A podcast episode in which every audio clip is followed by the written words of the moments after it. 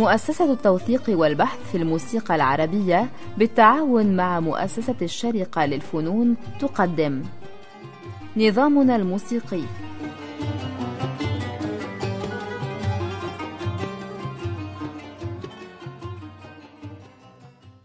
أعزائي المستمعين نرحب بكم في حلقة جديدة من برنامج نظامنا الموسيقي مع الأستاذ مصطفى سعيد وستكون حلقتنا اليوم عن التمرين.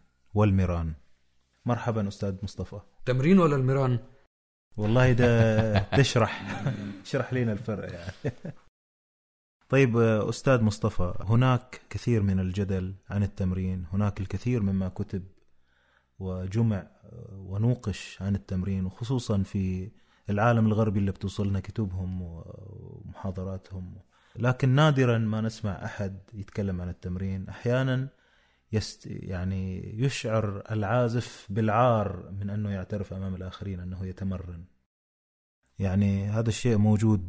أيوه نظام أنا مولود كده وربنا عايز كده وموهبة وفكرة الموهبه في الموهبة وأنا اتولدت لقيت نفسي بمسك العود نعم. كده. آه عارف أنا القصص دي. طيب كلمنا عن التمرين بشكل عام. فكرة مقدمة عن التمرين من وجهة نظرك. كلام في سرك؟ أنا بتمرن. آه والله وبتمرن كل يوم كمان. بس بتقولش لحد. طيب. آه آه لا مش حكاية صراحة موهبة وبتاع لا أنا صراحة بتمرن. يمكن عشان كده أنا فاشل مش عارف. طيب بالنسبة لل التمرين يعني في دراسة يعني نبدأ فيها. كان عنوانها deliberate practice تمرين الواعي أو المدروس. وكانت تقارن عازفي الكمان كمثال في الغرب اللي ماشيين على العزف الكلاسيكي. تشوف إيش العوامل اللي تنجح العازف؟ هل هي عدد ساعات العزف؟ أم هي نوع العزف والتمارين أو المنهج أو أشياء كثيرة أخرى يعني؟ وكانت دراسة على شريحة كبيرة في النهاية وصل إلى أن العنوان هو الجواب deliberate practice تمرين واعي. تمرين معروف لماذا يتمرن هذا وكم المدة وكم عدد الساعات وكل شيء؟ كيف نشوف هذا على الشرقي؟ أولا أنت بتتمرن ليه عايز تبقى إيه؟ ثانيا هل أنت تعرف من أنت؟ دايما في بحث. بعدين هل أنت مكتفي بما عندك؟ ولا عايز تطور؟ إذا اكتفيت خلاص. يعني تتمرن ليه بقى؟ ما أنت كده كويس خلاص وشاطر. إنما إذا أنت عايز تتطور فأنت دايما عايز تتمرن. أنا برأيي إنه ما فيش حد مش عايز يتطور. صعب. أنا شخصيا نفسي أتطور أكون أحسن. ما اتكلم عن نفسي بشكل أنا مش راضي. يعني لسه شايف إن أنا في أكون أحسن بكتير. مش لأني عايز أكون زي حد. أو مش لأني لا عايز أكون أحسن من حد أنا أصلا حكاية المنافسة دي حتى الشريف منها ما مش في رأسي خالص. طيب تمام؟ في في أحد الأساتذة يعني اسمه ريتشي عازف كمان معروف من الناس الملقبين ببيجانيني وكثير منهم بيجانينيز. كان يقول في الوقت الذي تغلق فيه حقيبة الكمنجة وتضعها جانبا اليوم الثاني اللي تبدأ فيه التمرين أنت خسرت نص ساعة من اللي وصلت له بالأمس. إذا في ناس تكتفي بالتمرين معناها إيه يعني حيخسر كم نص ساعة كده من عمره الموسيقى؟ ما أعرفش بس هو على كل حال أنا مش بتمرن عشان أبقى شيطان الآلة يعني زي باجانيني أو التمرين مش بس لغرض تقوية التقنية هو جزء من الموضوع عضلات. ماشي بس مش بس كده. يعني مش ضروري تتمرن عشان تبقى مبهر لا. كمان الإبداع له قد لا بأس به من التمرين يحتاج يحتاج. يحتاج إنك تنشط مخك عشان تقدر تطلع جمل جديدة في التقسيم مثلا يحتاج إنك تنشط مخك عشان تقدر تكتشف أي تقنيات حتى غايبة عنك في الآلة وممكن تطلع من الآلة دي أصوات إيه كمان؟ تقدر تطلع أصوات تانية تقدر تطلع أشكال تانية. تحتاج إنك تمرن نفسك دايما تعمل إعادة تنشيط للذاكرة إنك تقدر تأول العمل الفلاني ده. إزاي؟ حليات زخارف. تحتاج إنك تمرن نفسك إذا حسيت إنك واصل لطريق ما سد إنه عايز أدور على احتماليات جديدة. إلى جانب التمارين التقنية على الآلة. يعني التمارين مش بس هي تمارين تقنية فقط إنما في تمارين ذهنية تخدمك. يعني هناك من يركز على أن التمرين هو في الدماغ أكثر منه في العضل وفي الأصابع. هو بالنهاية الدماغ بتعطي الأوامر للعضل عشان ينفذ. بس لو الدماغ متمرنة والعضل مش متمرن برضو في النهاية لا لازم في وزن. يعني إذا عضلك ما تحركش إذا أنت إصبعك الإبهام مش بيتحرك هتحرك ريشة العود إزاي؟ بكتفك مش هتطلع الصوت المرجو. طيب إذا إذا تكلمنا عن المسكة الصح وكل شيء صح هل الأولوية للدماغ في التمرين أم التمرين ميكانيكي؟ جزء وجزء.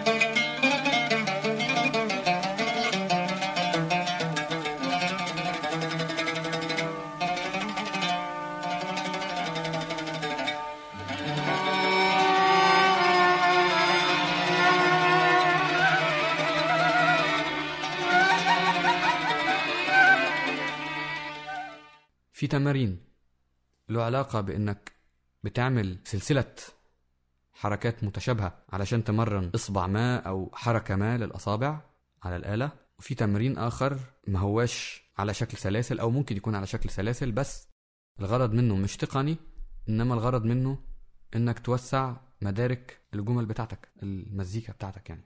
طيب رجوعا قبل ما ندخل في صلب الموضوع يعني هناك فيه تطرف بين إهمال التمرين وهناك المبالغة في التمرين ولا أنا غلطان؟ المبالغة في التمرين هو اللي بيتمرن بس عشان يحرك عضلاته. إهمال التمرين خلاص سيبنا منه مش مهم.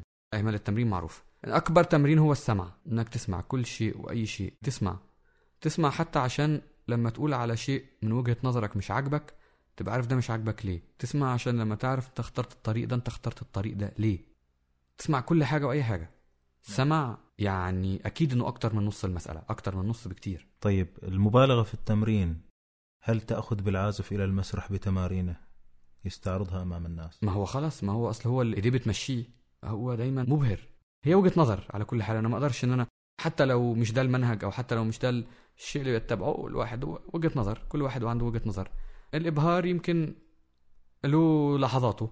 الناس تنبسط واللي بيكون على المسرح مبهر بيحقق يعني كده نوع من ال... مش عايز أقول انتفاخ بس إنه بيبقى يعني كده مرضي ومبسوط إن هو يابا كسر الدنيا. وهو نوع من التحدي الإبهار نوع من التحدي. إنما اللي عايز بقى يعزف مزيكا و يهدى كده على نفسه ويكون أموره تمام ومرتاح الناس التانية اللي بتسمعه ترتاح برضو تكون خارجة مش واو برافو لأ يا سلام يا روحي يا عيني الله. كده عارف انت الفرق بين أن الحالتين يبقى دول؟ معهم شيء من الموسيقى آه مهم. ده واحد بيتمرن برضو بس التمارين بتاعته ما بيكونش فيها عصبية ما بيكونش متنرفز يعني بيكون مرتاح السطوح والأعماق آه كده نعم. وناس أذن الله لك يا حبيبي يا حبيبي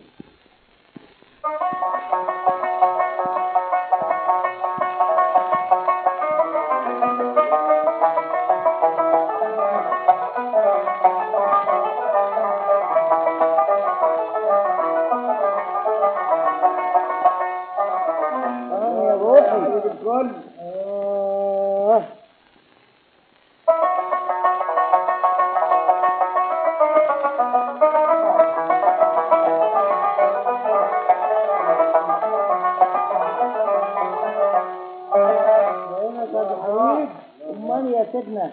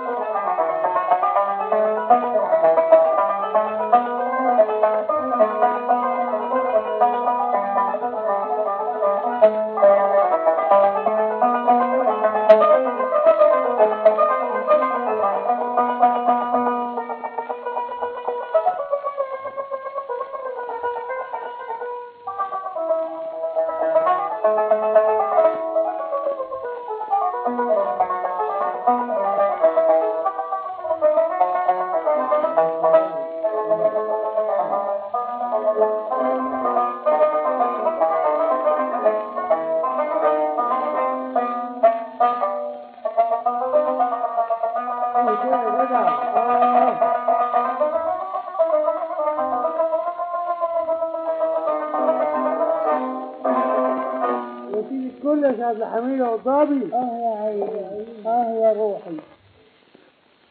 طيب هناك بالنظر إلى الموسيقى الغربية أو الكلاسيكية نلاحظ أن هناك تمارين تقسم إلى مراحل وإلى أنواع مثلا السلالم الحليات تقنيات كلها مقسمة إلى أقسام. من هنا خدنا على التمرين الشرقي الجيد. هو السؤال هل اللي بيعمل تمارين آخر مرحلة ما بيعملش تمارين أول مرحلة؟ مثلا أقصد بالمراحل الأولى مثلا الواحد ما يعرف يمسك آلة. يحتاج يعرف الأساسيات ومن بعد الأساسيات يبني عليها. أنا إلى وقتنا هذا مثلا بجرب إن أنا بين حين وآخر أتأكد ان أنا ماسك ريشتي مظبوط وصابع إيدي الشمال محطوط على الآلة مظبوط. مانيش لازق صباعي الإبهام مانيش لازق كف إيد من تحت. صباعي الإبهام مش متني. كل الحاجات الصحية اللي هي بتحافظ على صحة الإيد سليمة.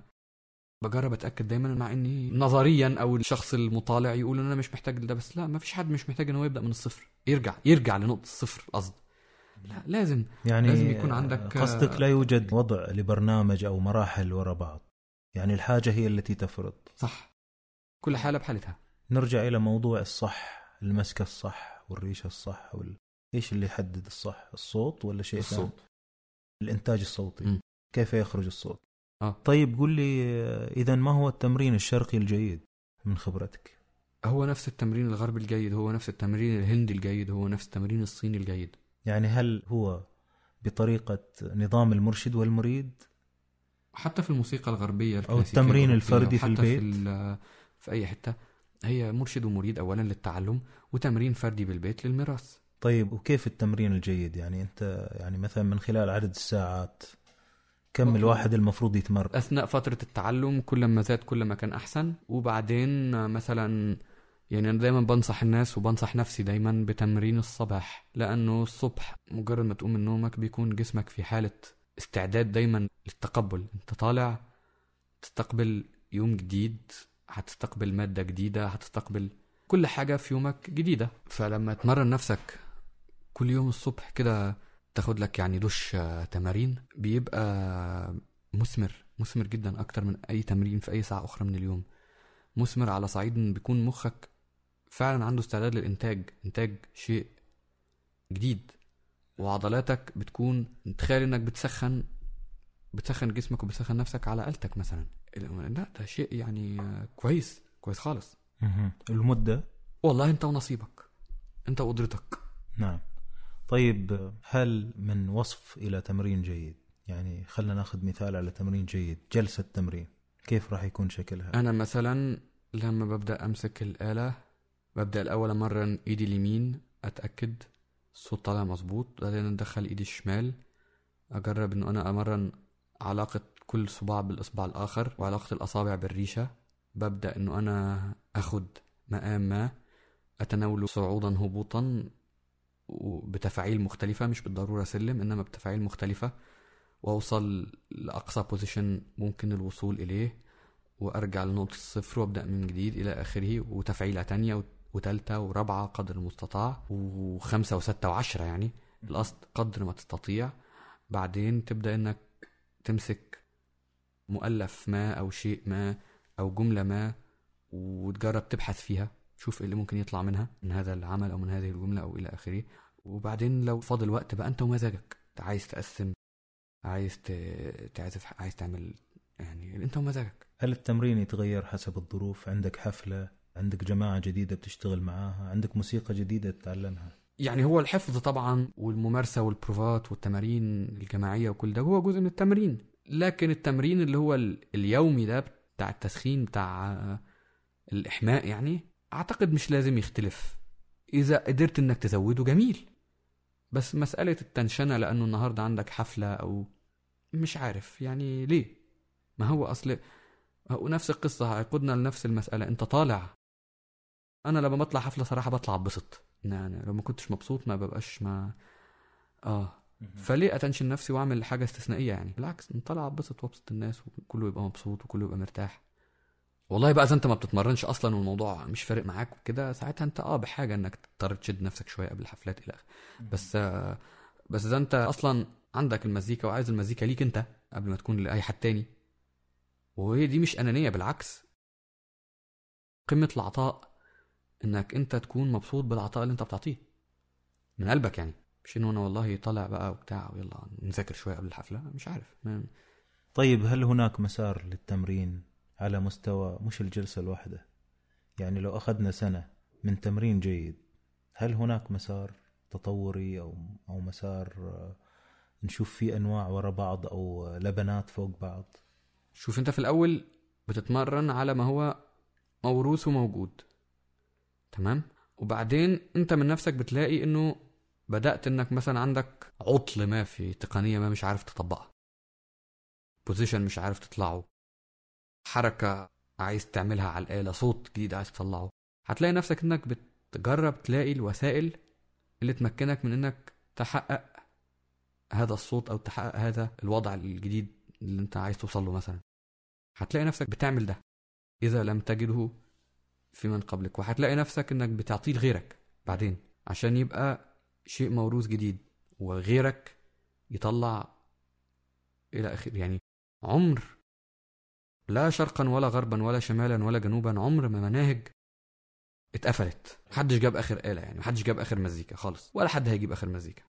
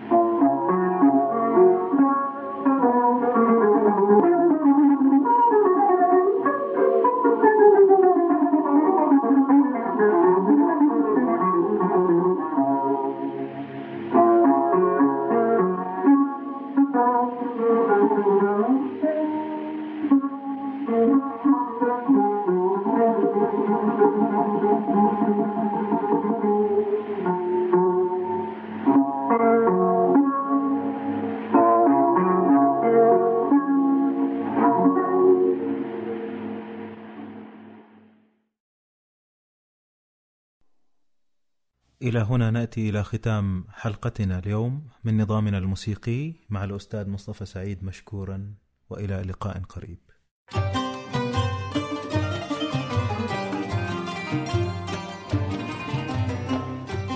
مؤسسة التوثيق والبحث في الموسيقى العربية بالتعاون مع مؤسسة الشرقة للفنون تقدم. نظامنا الموسيقي.